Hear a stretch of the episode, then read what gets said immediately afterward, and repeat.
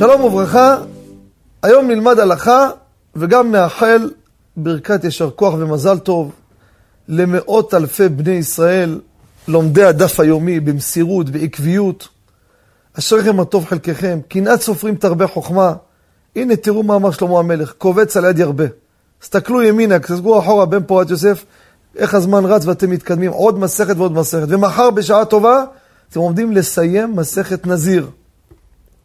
מסכת חשובה מאוד. ויש פה שאלה, האם לא לעשות את הסיום מחר, לשמור אותו, יש לנו בעוד כמה ימים, בעזרת השם, ערב פסח. ואתם יודעים, בתי מדרש זקוקים לסיומים, ואדרבה, תזכה את הרבים, תעשה סיום לבכורים. האם זה אפשרי או לא? אתם בעצם שומרים את הסיום. הלכה למעשה, כמה ימים זה עדיין בגדר סיום. כל אדם שמסיים מסכת, גם שרוצה לעשות מסיבה, זה לוקח לו כמה זמן. אף אחד לא מסיים באותו יום, באותו רגע.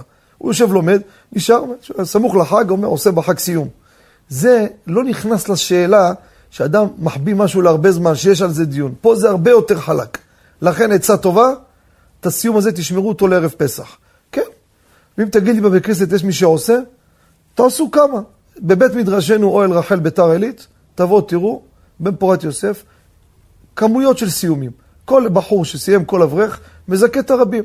וכולם נחשב להם בסיום, כאילו למדו את כל המסכת. כמו שאומר הגר"א, אותיות סיום, האותיות הנגלות והנסתרות בגימטריה הן שוות. סמך י' ו' מ'. סמך, סמך מ' כ', סמך שישים, מ' כ' שישים. י', זה תפתח אותו, י' ו' ד', י' זה עשר, ו' ד' זה עשר. ו' ו' ו', מ' מ' מ'. אז זכו את הרבים, אדרבה. אפילו שכמה יעשו נזיר, שיעשו עוד פעם נזיר ועוד פעם נזיר.